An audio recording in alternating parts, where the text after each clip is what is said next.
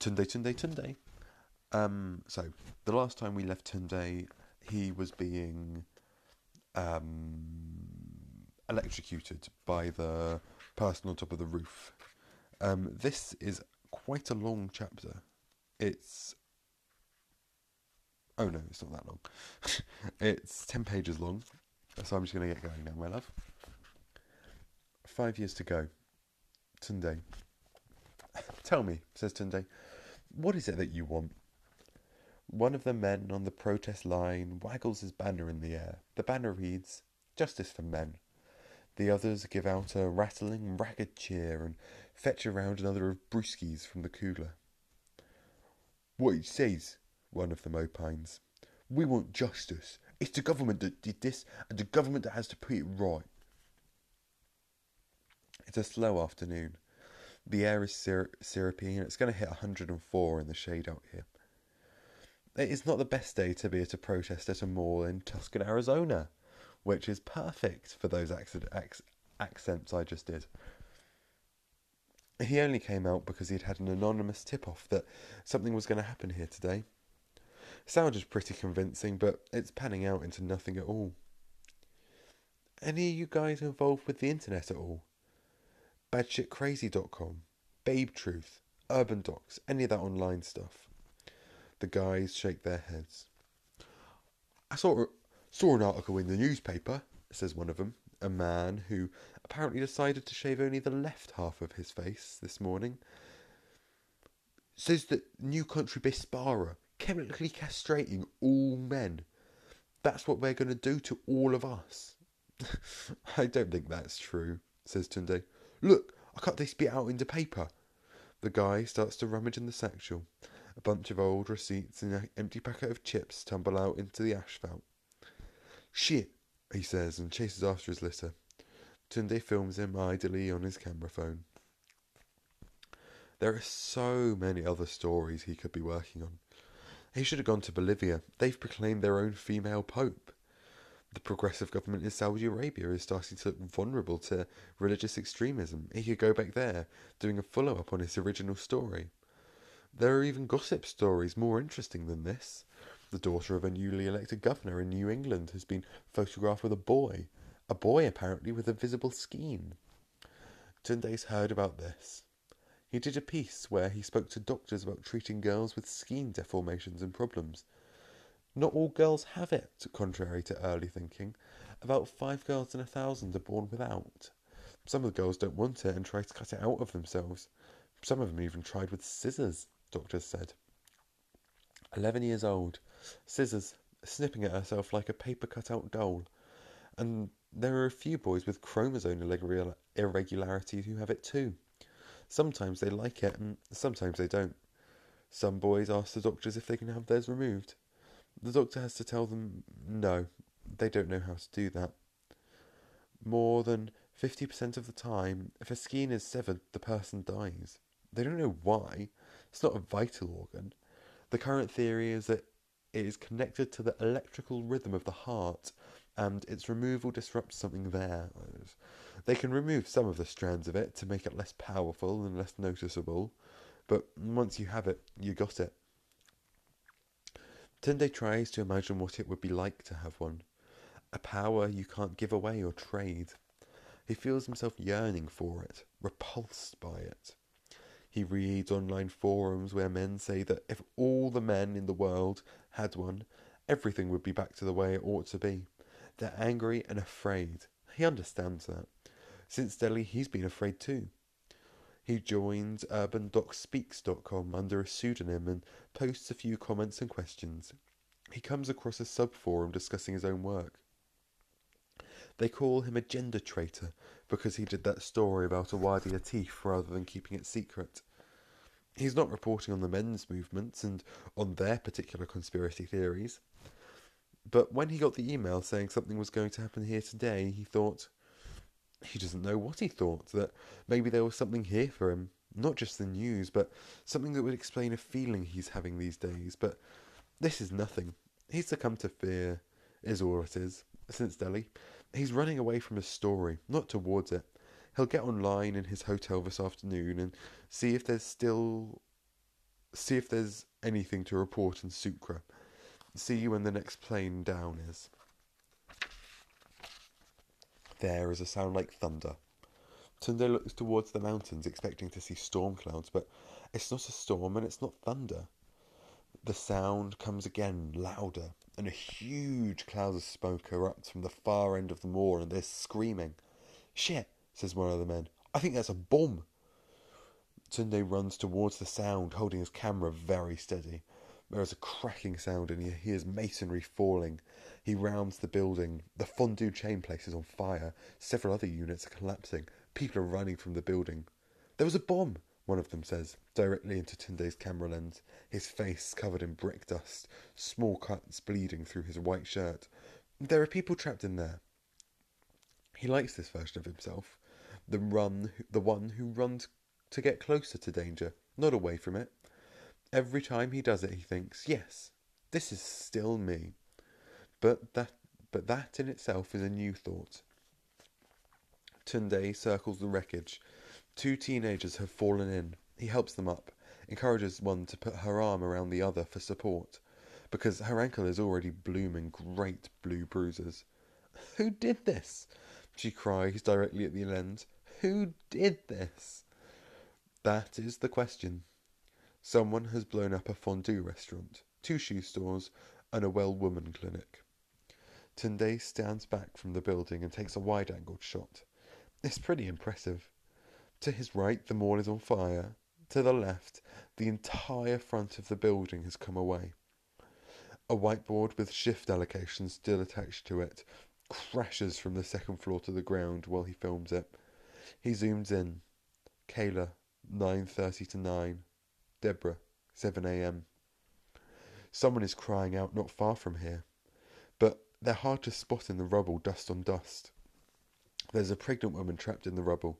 She's lying on her huge belly, must be eight months gone, and a concrete pillar is trapping her leg. Something smells of gasoline. Tunde puts down the camera safely so that it's still recording and he tries to crawl a little closer to her. It's okay, he says hopelessly. Ambulances are coming. It's going to be okay. She screams at him. Her right leg is crushed to bloody meat. She keeps trying to pull away from it, to kick back against the pillar. Tunde's instinct is to hold her hand, but she's discharging with great force every time she kicks the pillar. It's probably involuntarily, involuntary. Pregnancy hormones increase the magnitude of the power, perhaps a side effect of biological changes during this time. Although people say now, very simply, it's to protect the baby. There are women who've knocked their nurses clean out while giving birth. Pain and fear, these things whistle away control. Tunde shouts out for help. There's nobody nearby. Tell me your name, he says. I'm Tunde. She winces and says, I'm Joanna. Joanna, breathe with me, he says. In. Then out. She tries, grimacing, frowning. She breathes in and puffs out. Help is coming, Tunde says. They'll, they'll let you out. Breathe again. In and out. Once more in and out. The spasms are no longer jerking her body. There's a creak in the concrete above them, and Joanna tries to crane her neck around. What's happening? It's just some strip lights. Tunde can see them dangling down, dangling there by just a wire or two. It sounds like the roof is coming down. It's not. Don't worry. Don't leave me here. Don't leave me alone under here. It's not coming down, Joanna. It's just the lights. One of the fluorescent strips dangling by a single wire sways and snaps, crashing into the rubble. Joanna jerks and spasms again, even as Tunde is saying, it's okay, it's okay. She's breaking again into that uncontrollable cycle of jolts and pains. She's struggling to pull herself out from under the pillar. Tunde is saying, Please, please, please breathe. And she's saying, Don't leave me here, don't leave me here, it's coming down. She sends her power into the concrete, and a wire thread within the concrete connects with another, and another, and another.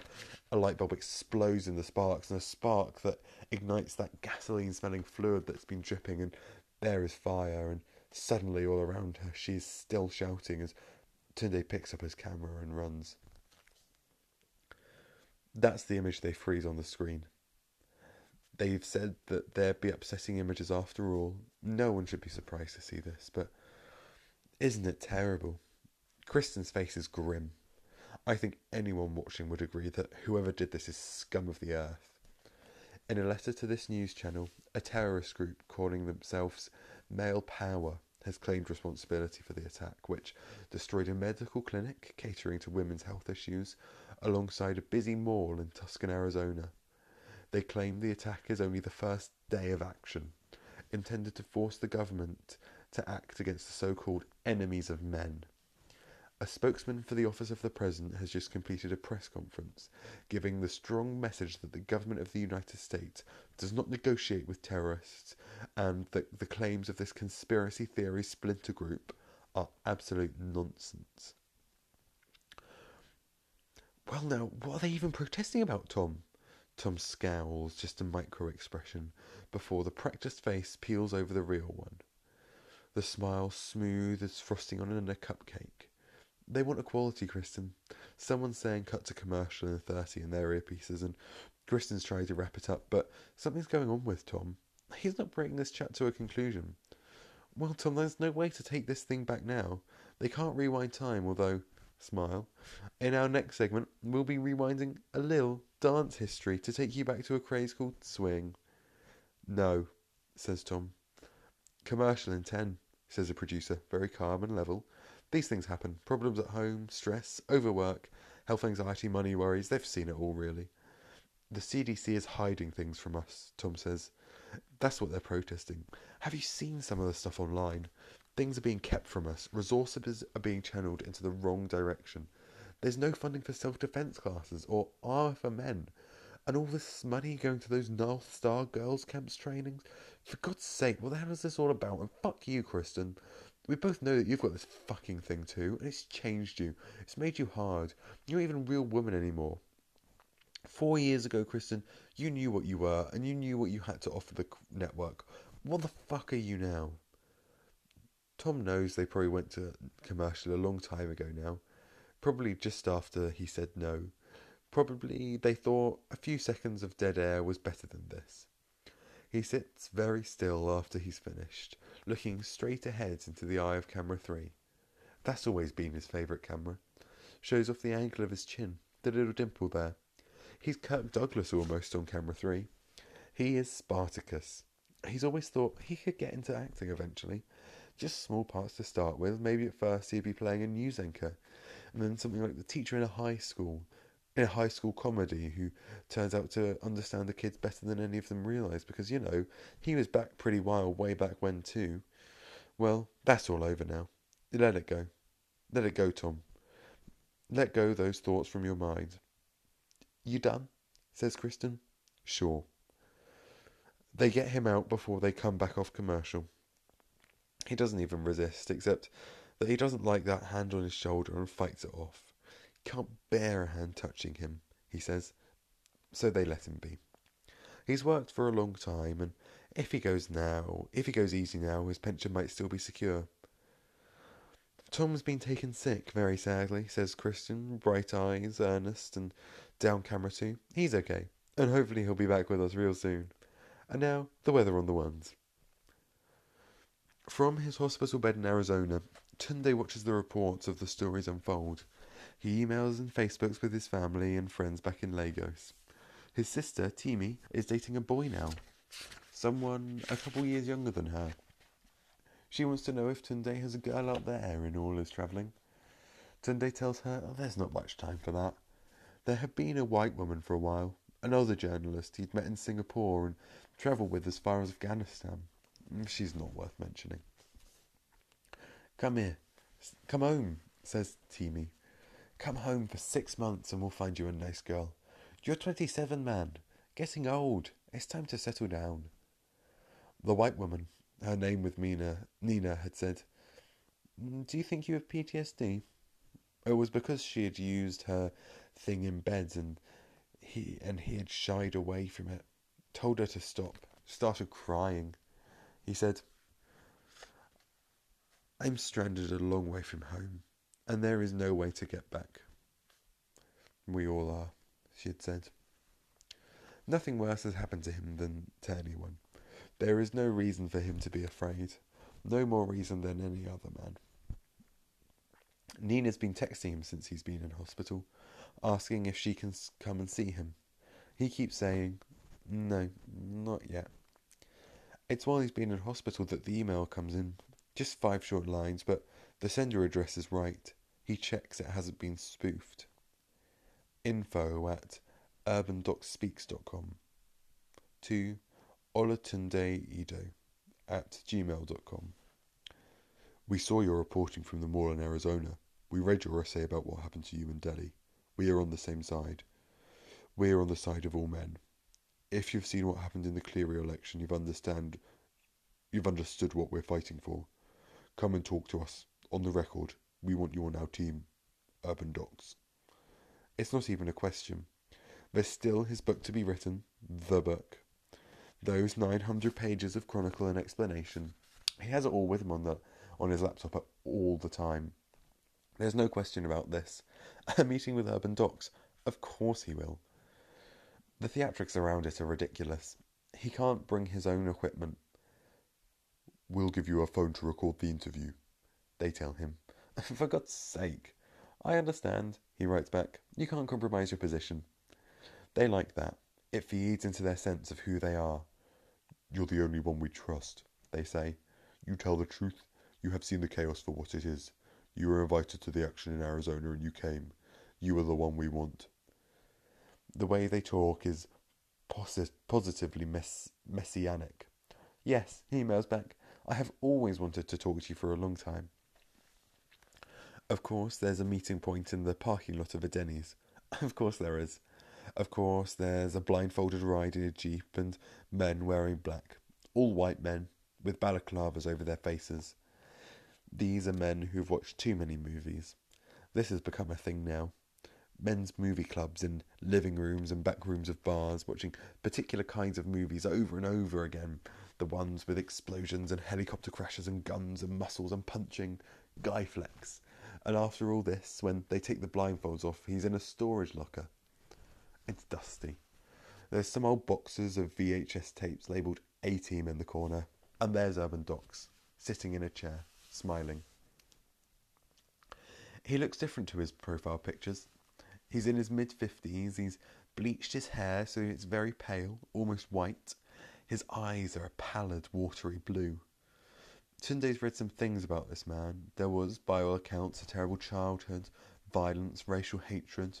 There was a string of failed businesses, leaving dozens of people owed thousands of dollars each. There was even there was eventually a night school law degree and a reinvention as a blogger. He's a well built man of his age, though his face is faintly grey. The great change in the tide of things has been good for UrbanDox. He's been blogging his mean spirited, semi literate, bigoted, angry rhetoric for years, but recently more and more people, men and indeed some women, have started to listen. He's denied over and over again about being tied to the violent splinter groups that have bombed shopping malls and public parks in half a dozen states now. But if he's not linked to them, they link themselves to him. One of the recent accurate bomb threats contains simply an address, a time, and the web address of UrbanDox' latest screed on the coming gender war. He is softly spoken. His voice is more high pitched than Tunde was expecting. He says, You know, they're going to try and kill us. No, I, I, I won't read it like that. Don't worry, my love. You know they're going to try and kill us. Tunde has said to himself, Just listen. He says, Who's trying to kill us? Urban Doc says, The women. Tunde says, Aha, tell me more about that. A sly smile spreads over the man's face. You've read my blog. You know what I think. I'd like to hear it in your own words, on tape. I think people would like to hear it. You think the women are trying to kill. Oh, I don't think, son. I know. None of this is an accident. They talk about it. Guardian angel. That stuff got into the water supply. And how it built up in the water table? They know no one could have predicted it. Phooey. Bullcrap. This has been planned. This was decided on. After the end of the Second World War, when the peaceniks and do-gooders had the upper hand, they decided to put this stuff in the water. They thought men had their turn after we had messed it up. Two world wars in two generations. Pussy-whipped betas and faggots, all of them. Tunde's read this theory before. You can't have a good conspiracy plot without any conspirators. He's only surprised that UrbanDox hasn't mentioned Jews. Zionists use the concentration camps as emotional blackmail to get the stuff shipped out in the water. There we go. It's a declaration of war, silent and stealthy. They armed their warriors before they sounded the first battle cry. They were among us before we even knew we had been invaded. Our own government is secure, you know. They've got it under lock and key, but they won't use it except on the precious few. And the end game. You know the end game. They hate us all. They want us all dead. Tunde thinks of the women he's known. Some of the journalists he was in Basra with. Some of the women from the siege in Nepal. There have been women these past years who have put their bodies between him and harm so he could take his footage out to the world. they don't, he says. Shit, this was not what he was meant to do. UrbanDox laughs. They've got you right where they want you, son. Under the thumb, believing they're crap. Bet Woman's helped you once or twice, right? She's taken care of you. She's looked after you. She protected you when you were in trouble. Tunde nods warily. Well, shit. Of course they do that. They want us docile and confused. Old army tactic. If you're only ever an enemy, the people will know to fight you whenever they see you. If you hand out candy to the kids and medicine to the weak, you jumble their minds. They don't know to hate you, see? Yeah, I see. It's starting already. Have you seen the numbers on domestic violence against men, on murders of men by women? He has seen those numbers. He carries them with him like a lozenge of ice lodged in his throat. That's how it starts, says UrbanDox. That's how they soften us, make us weak and afraid. That's how they have us where they want us. It's all part of the plan. They're doing it because they've been told to. Tunde thinks, no, that's not the reason. The reason is because they can. Are you being funded, he says, by the exiled King Auwadi-Atif of Saudi Arabia? Urban Doc smiles. There are a lot of men out there who we are worried about where this thing is heading, my friend. Some of them think they are weak, traitors to their gender and their people. Some of them think the women will be kind to men, but a lot of them know the truth. We haven't had to go begging for money. And you said about the end game? Urban Doc shrugs. Like I say, they want to kill us all. But the survival of the human race? Women are just animals, says UrbanDox. Just like us, they want to mate, reproduce, have healthy offspring. One woman, though, she's pregnant for nine months. She can care for maybe five or six kids well across her life. So. UrbanDox frowns like this. It's the most obvious thing in the world. They'll only keep the most genetically healthy of us alive. See, this is what God meant men to be. This is why God meant. This is why God meant men to be the ones with the power. However bad we treat women, well, it's like a slave. Tunde feels his shoulders tighten. Say nothing, just listen. Take the footage, use it, and sell it. Make money out of this scumbag. Sell him out. Show him up for what he is. See, people got slavery wrong. See, if you have a slave, that slave's your property. You want damage to come to it. However bad any man treated a woman, he needs her in a fit condition to carry a child. But now, one genetically perfect man could sire a thousand, five thousand children. And what do they need the rest of us to do? They're going to kill us all. Listen to me. Not in not in a not one in a hundred will live. Perhaps not one in a thousand. And your evidence for that is, oh, I've seen documents, and more than that, I can use my brain. So can you, son. I've watched you. You're smart. UrbanDox a lays a moist, clammy hand on Tunde's arm. Join us. Become part of what we're doing. We'll be there for you, son. When all these others have gone away, because we are on the same side. Tunde nods. We need laws to protect men. We need curfews on women. We need the government to release all the funding they need to research that cure. We need men to stand up and be counted. We are being ruled by fags who worship women. We need to cut them down. And that's the purpose of your terror attacks? Urban Doc smiles again. You well know that I have never initiated or encouraged a terror attack. Yes, he's been very careful. But, says UrbanDox, if I were in touch with those men, I'd guess they'd barely gotten started. A bunch of weapons got lost in the fall of the Soviet Union, you know. Real nasty stuff. Could be they have some of that. Oh, wait, says Tunde, are you threatening to orchestrate domestic terrorism with nuclear weapons? I'm not threatening anything, says UrbanDox, his eyes pale and cold.